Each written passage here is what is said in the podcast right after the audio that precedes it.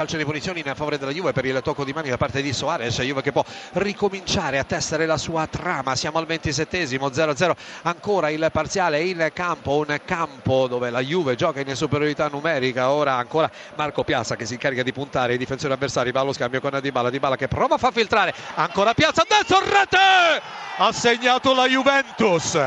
esattamente al minuto 27 nel corso del secondo tempo. Cambia il parziale allo stadio Dragao di Oporto. Ha segnato Marco Piazza ha sfruttato. Un rimpallo all'interno dell'area di rigore di Bala aveva cercato di premiare l'incursione.